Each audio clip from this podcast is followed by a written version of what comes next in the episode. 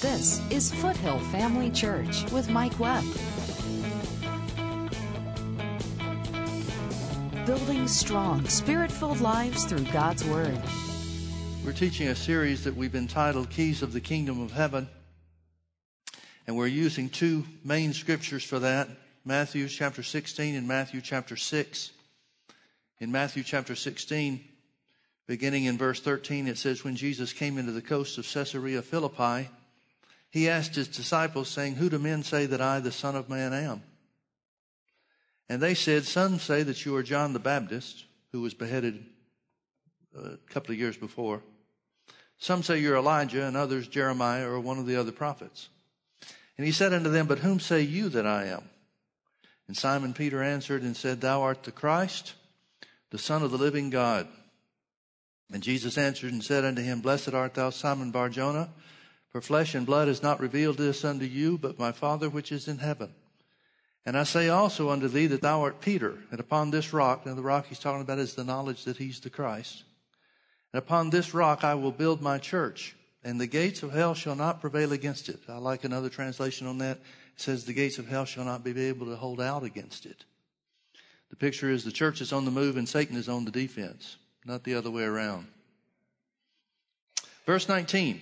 And I will give unto thee the keys of the kingdom of heaven. Notice this is a part of the building of the church. And I will give unto thee the keys of the kingdom of heaven. And whatsoever thou shalt bind on earth shall be bound in heaven, and whatsoever thou shalt loose on earth shall be loosed in heaven. Notice he said that he's giving us the keys of the kingdom of heaven. And those keys uh, indicate or keys are of authority. We have the privilege and the right to bind or prohibit here on the earth, and heaven will back us up. We have the privilege and the right to loose or allow things here on the earth, and heaven backs us up. But notice that it starts here on the earth. Now, in Matthew chapter 6, our other text scripture, Jesus is giving his disciples what is known in the church world as the Lord's Prayer, teaching them to pray. Notice verse 10. It's really not the Lord's Prayer, it's really the disciples' prayer. And it's not a New Testament prayer. Jesus specifically said that after the resurrection, the days following the resurrection or the church age, prayer was be, to be directed to the Father in His name. Well, the Lord's Prayer doesn't, connect, doesn't contain the name of Jesus, so it can't be a New Testament prayer. Now, it's got some great principles for us to follow and to learn from. Verse 10 is the one I want you to see is a part of the Lord's Prayer. Jesus taught them to pray, Thy kingdom come, which means the kingdom of God had not yet come at that time. Thy kingdom come, Thy will be done in earth as it is in heaven. Now, is there anybody that would suppose that Jesus is teaching the disciples to pray something that's contrary to the will of God? No, that would be impossible. Jesus did, everything Jesus did was in line with the will of God. So notice what is God's will. It is God's will for His will to be done here on the earth just like it is in heaven. What, what are things like in heaven? Well, there's nothing that can harm anybody. There's no sickness or disease. It's a perfect environment. It's an environment where there is no enemy to, to deal with. There is no influence or power of the enemy that can rob you or take from you anything that God has provided. That's God's will for you here on the earth. Now, when will it be that way? Jesus gives you the answer. He's telling the disciples to pray, Thy kingdom come, Thy will be done, or so that thy will can be on the earth just like it is in heaven. He's saying when the kingdom of God comes, it is intended and designed to provide for mankind for the will of God to be done in their lives here on the earth, just like it is in heaven. Now I want you to turn with me over to John chapter 3. There's a lot of things that we can learn from and see from the scripture about the, the ministry of Jesus and the things that he did. But I want you to notice in John chapter 3, beginning in verse 1, tells us a story of somebody coming to Jesus, a man named Nicodemus. Well, we'll just start reading in verse 1. There was a man of the Pharisees named Nicodemus, a ruler of the Jews. The same came to Jesus by night and said unto him, Rabbi, master or teacher, we know that thou art a teacher come from God, for no man can do these miracles that thou doest except God be with him. And Jesus answered and said unto him, Verily, verily, I say unto thee, except a man be born again, he cannot see the kingdom of God. Nicodemus said unto him, How can a man be born when he is old? Can he enter the second time into his mother's womb and be born? And Jesus answered and said, Verily, verily, I say unto thee, except a man be born of water, that means natural birth, and of the Spirit, meaning the new birth, he cannot enter into the kingdom of God. Now notice the, the, the uh, comparison between verses 3 and 5. He said, except a man be born again, he cannot see the kingdom of God. Then he says, except a man be born of water and of the Spirit, he cannot enter into the kingdom of God. So what's Jesus saying? He's saying the new birth is the entrance into the kingdom of God. The new birth, which had not happened during his time here on the earth, obviously, because it took him going to the cross and paying the price for mankind, becoming the sacrifice for all of mankind. They could only see the kingdom of God they could only hear the message that the kingdom of God was coming near to them. But for us, it's a totally different thing. In other words, Jesus is saying in the time in which man can be born again, that's the fulfillment of the Lord's Prayer, or the part of the Lord's Prayer, verse 10 of Matthew 6. Thy kingdom come. Thank God it's come. To what end or for what purpose? Thy will be done on the earth just like it is in heaven. Now notice also with me Colossians chapter 1. I believe it's verse 13. It's talking about the work that Jesus did for us on the cross. It says that Jesus, who has delivered us, speaking of Jesus, who has delivered us from the power of darkness and hath translated us. Now please notice has is in the past tense in both cases. He has delivered us from the power of darkness and he has, past tense, already done something, and that is translated us or to place us into the kingdom of his dear son. Now, what would the kingdom of his dear son, meaning the kingdom of Jesus, be if it's not the kingdom of God? It would have to be the kingdom of God, wouldn't it? So notice it's a different situation for us than it was for the disciples. It's a different situation for mankind today than it was when Jesus was here on the earth when Jesus was ministering here on the earth, he kept saying, The kingdom of God is near. The kingdom of God is coming close to you. But for us, the kingdom of God has come. Now, also remember what Jesus said in John, in uh, Luke chapter 17. I believe it's verse 21, but it's Luke 17 anyway. When somebody demanded of him, the Pharisees demanded of him, when could, should the kingdom of God come? Jesus said, the kingdom of God does not come with observation, King James says.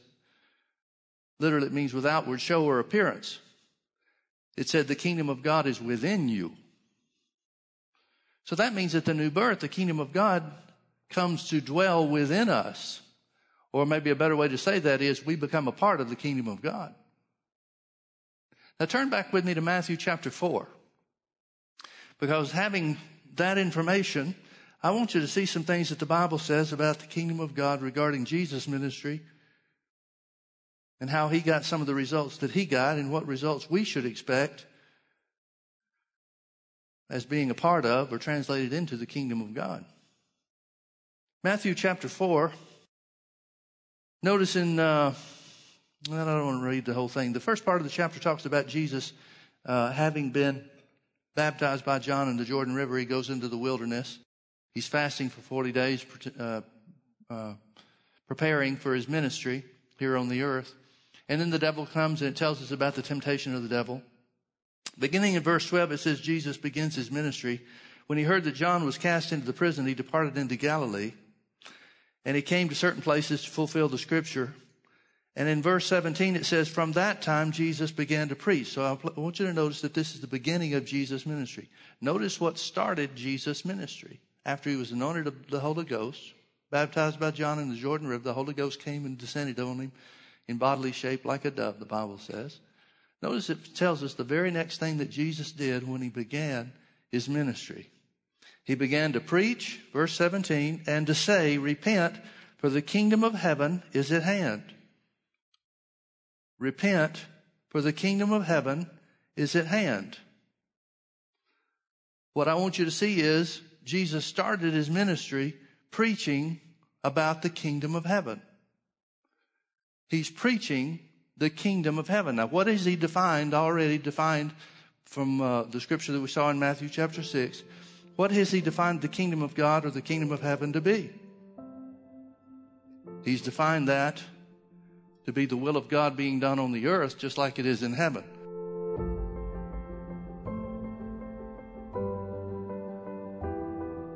The wrath of God was poured out upon Jesus during the time that he was in the heart of the earth. Jesus was born again and he was raised from the dead. The Bible says he was raised from the dead when you were justified, when you were declared righteous. In other words, the price was paid and God said, That's enough. Mankind is declared righteous because of the sacrifice of my son. Now there's only one thing left to do, and that is to accept what he's done for you. Hi, I'm Chip Kimmick, one of the associate pastors here at Foothill Family Church. I wanted to take this time to invite you to come celebrate Easter with us here at Foothill Family on Sunday, April 16th.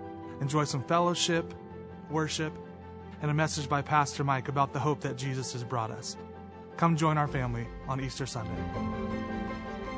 Foothill Family Church is in Orange County at the corner of Bake Parkway and Lake Forest Drive. We'll have two services on Easter Sunday at 9:30 a.m. and 6 p.m. To learn more about how you and your family can connect with Foothill Family Church, simply log on to mikewebb.tv. Foothill Family Church, building strong, spirit filled lives through God's Word. What does that preaching of the kingdom of heaven look like? Well, the Holy Ghost gave us a record.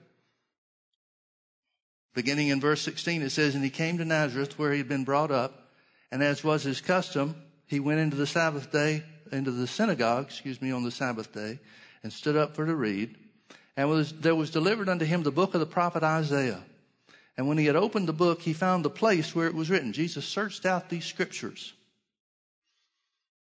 He's choosing these scriptures, what we know of as Isaiah 61, as his text for his preaching. Now, what do we already know that he began his preaching or began his ministry preaching about? the kingdom of heaven.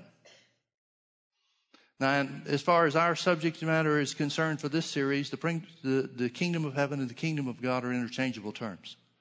There are times when they mean different things, but none of the scriptures that we're going to look at are any of those exceptions. Most of the time, he's talking about the same thing, and that is the kingdom where God's power rules and reigns to bring his will about here on the earth. So notice what he did. He chose scriptures specific scriptures as the text for preaching about the kingdom of heaven. Well, we found the place where it was written, the Spirit of the Lord is upon me because he has anointed me. Well, that fits Jesus. He's just been anointed by the Holy Ghost. He's anointed to do what? To preach the gospel to the poor. Now, the word preach means to proclaim.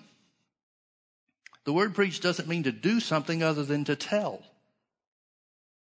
And notice what he says that he's anointed to do. He's anointed to tell the poor about the good news.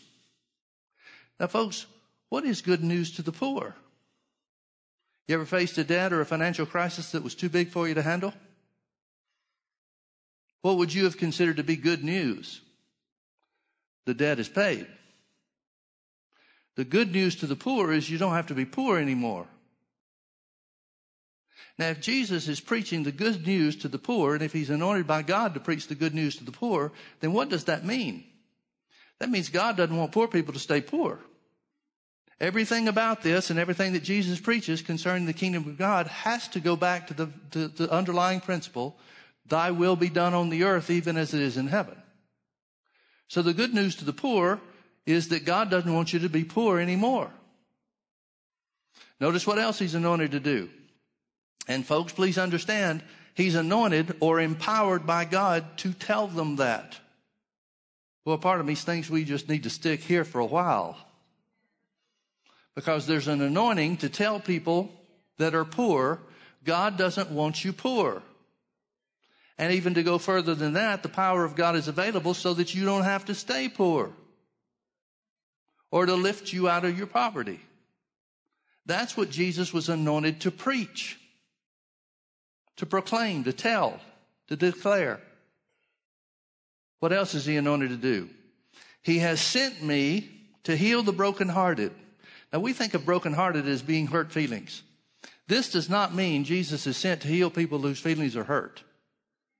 Brokenhearted means, bro, these are two words. Broken means crushed. Hearted refers to the spirit. It refers to your overall life. In other words, it's the same thing that Psalms 103 verse 4 says, that one of the benefits of the Lord, bless the Lord, O my soul, and all that is within me, and, and uh, forget not all of his benefits, the scripture says. One of those benefits is he redeems your life from destruction. That's what this is saying. He has sent me to heal the brokenhearted. Now, this includes healing for the physical body, but it includes redemption from any and everything that the devil has tried to destroy your life with, too. It's not just talking about physical healing, even though it would include that. And notice Jesus said he sent to heal. Now that means to do something. To preach means to declare something, to proclaim it. He sent me to heal means to do something. It means the power of God in action. He sent me to preach deliverance. I'm sorry. He sent me to preach the gospel to the poor. He sent me to heal the brokenhearted. In other words, to fix, to cure whatever area of destruction the devil has brought into your life. Now, what does that mean? It means the will of God, it's the will of God for you to not endure or to continue in whatever destruction the enemy has brought into your life. It's the will of God for your life to be here now on the earth, just like it will be in heaven. I've made this statement before, but I think it bears repetition. So many times the church looks at heaven as a means of escape. But folks, the means of escape was salvation. Our lives are supposed to be lived here on the earth as a means of or a demonstration of the escape from Satan's power over us and the bondage of sin and sickness and destruction. But too many times it seems the church is looking for heaven to be a place where everything will be easy and everything will be better and it'll all be over by the time we get there. Jesus said it's over now. I'm glad you're excited about that. Next thing he says uh, after he sent me to heal the brokenhearted, he sent or, uh, or anointed, I should say, to preach deliverance to the captives. Notice what brings deliverance to the captives. It's the will of God for those that are being held captive by any and every work of the devil to be free. Notice what brings that deliverance. The preaching the proclamation, the declaration of the will of God for you to be free. Jesus didn't say, I've been anointed to deliver the captives. He said, I'm anointed to preach deliverance to the captives. To preach deliverance to the captives, to proclaim. Folks, there's an indication here that when you come to understand what God's will is for you, then God's will for you can be accomplished, can and will be accomplished in you and in your life. The Spirit of the Lord is upon me because He's anointed me to preach deliverance to the captives. I notice the word and, and controls the subject. In other words, it should read or could read to preach deliverance to the captives and to preach recovering of sight to the blind. Notice how the recovering of sight comes to the blind. Through the proclaiming of God's plan, God's will, God's purpose, as a part of His kingdom being made manifest here on the earth through the new birth, the preaching of recovering of sight to the blind brings sight.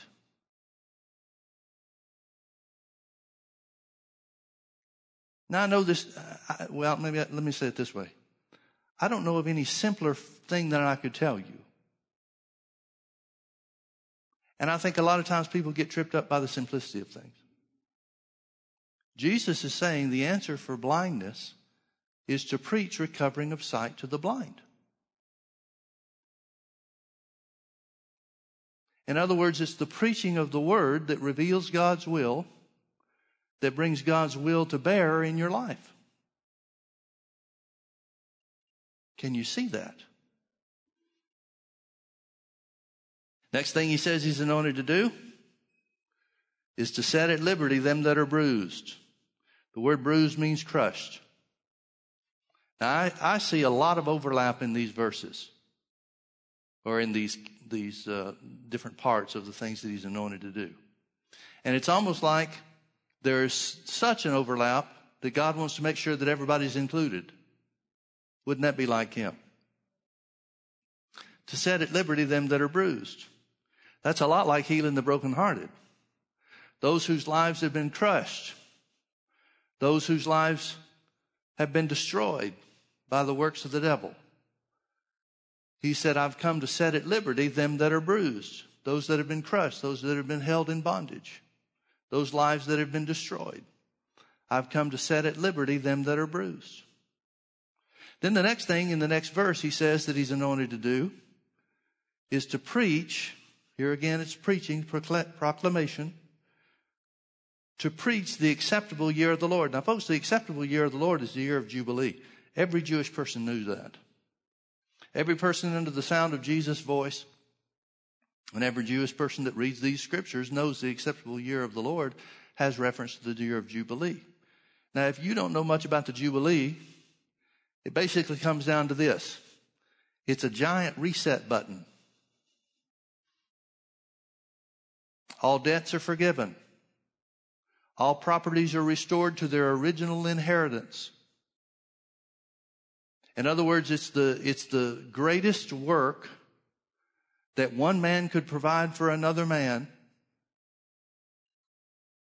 to bring things back into its original order.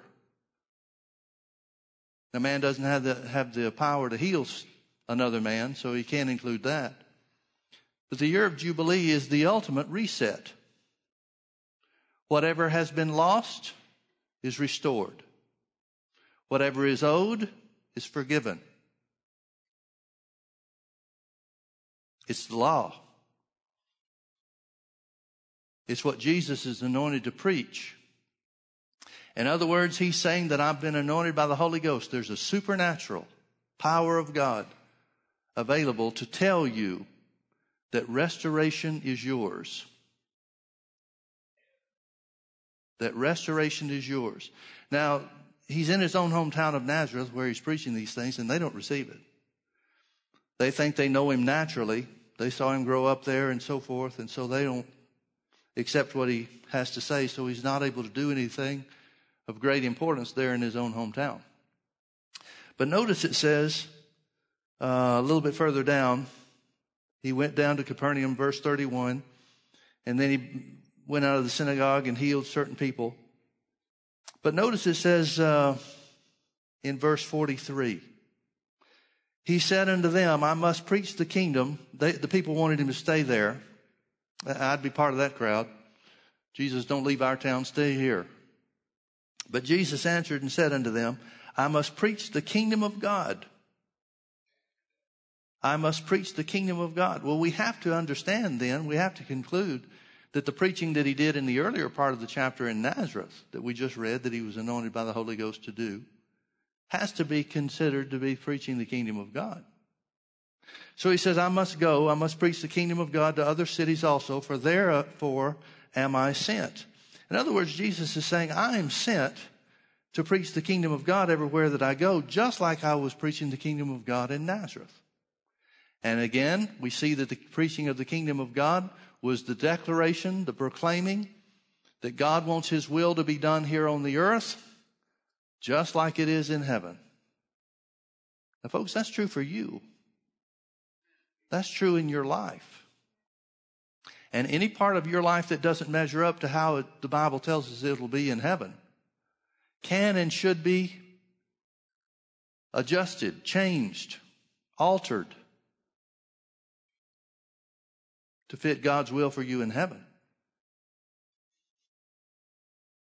Literally, Matthew chapter 16, verse 19, where it says, And I will give unto you the keys of the kingdom of heaven, and whatsoever you bind on earth shall be bound in heaven. Whatsoever you loose on earth shall be loosed in heaven. Literally, what that means is this whatever has been bound in heaven, you have the right and the authority to bind here on the earth. Whatever has been loosed in heaven, you have the right and the ability to, buy, to loose here on the earth. It's saying heaven has set the boundaries. You can establish those same boundaries for yourself on the earth. Now, you don't have to. I hear a lot of people loosen the power of the devil in their lives. And you have a right to do that. Because the Bible says, whatever you bind on earth, or whatever you loose on the earth, that's the way it's going to be. Now look with me over to Matthew chapter, I'm sorry, uh, Mark chapter 4. Mark chapter 4 establishes some kingdom principles. And that when Jesus said, I'll give you the keys of the kingdom of heaven, he's literally saying, I'll make you masters.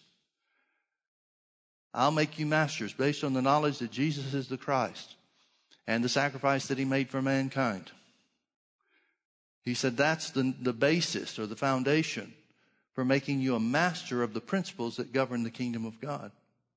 Now, Mark chapter 4, Jesus tells the parable of the sower sowing the word. After everybody is gone, the crowd's gone, the disciples come to him and said, We want to know what this means. Verse 11, and Jesus answered them and said, Unto you it is given to know the mystery. Most translations say secret. Unto you it is given to know the secret of the kingdom of God. Unto you, the followers of Jesus, the ones that stuck with him because they believed that he was the Christ. Unto you, it's given to know the mysteries or the secrets of the kingdom of God. Well, that sounds a lot like Matthew 16. I'll give you the keys of the kingdom of heaven and you'll be masters over those principles that govern it. And you'll have authority to bind and loose here on the earth. Jesus said, unto you it's, not, it's known, it's given to be, to know the secrets of the kingdom of heaven. Now, what are those secrets? Or the secret that he mentions here? He's talking about a principle that governs God's will being done in your life. He says there's a secret to knowing how to get God's will, how to manifest God's will in your life here on the earth, just like it is in heaven. That's what the kingdom of God means, isn't it? That's what Jesus said.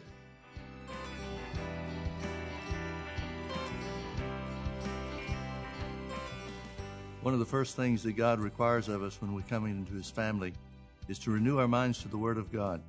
That means to find out from God's Word who we are in Christ and what He's purchased for us through His sacrifice. Thanks for watching today. Come visit us at Foothill Family Church. This is Foothill Family Church with Mike Webb. The kingdom of God will produce God's will in your life here on the earth, just like it is in heaven, no matter what. You don't even have to know how it works. The secret that will make you a master of the kingdom of God is keep speaking the word. Join us Sundays at 9:30 a.m. and 6 p.m. or Wednesdays at 7 p.m. Visit us online at mikewebb.tv. Foothill Family Church, building strong, spirit-filled lives through God's Word.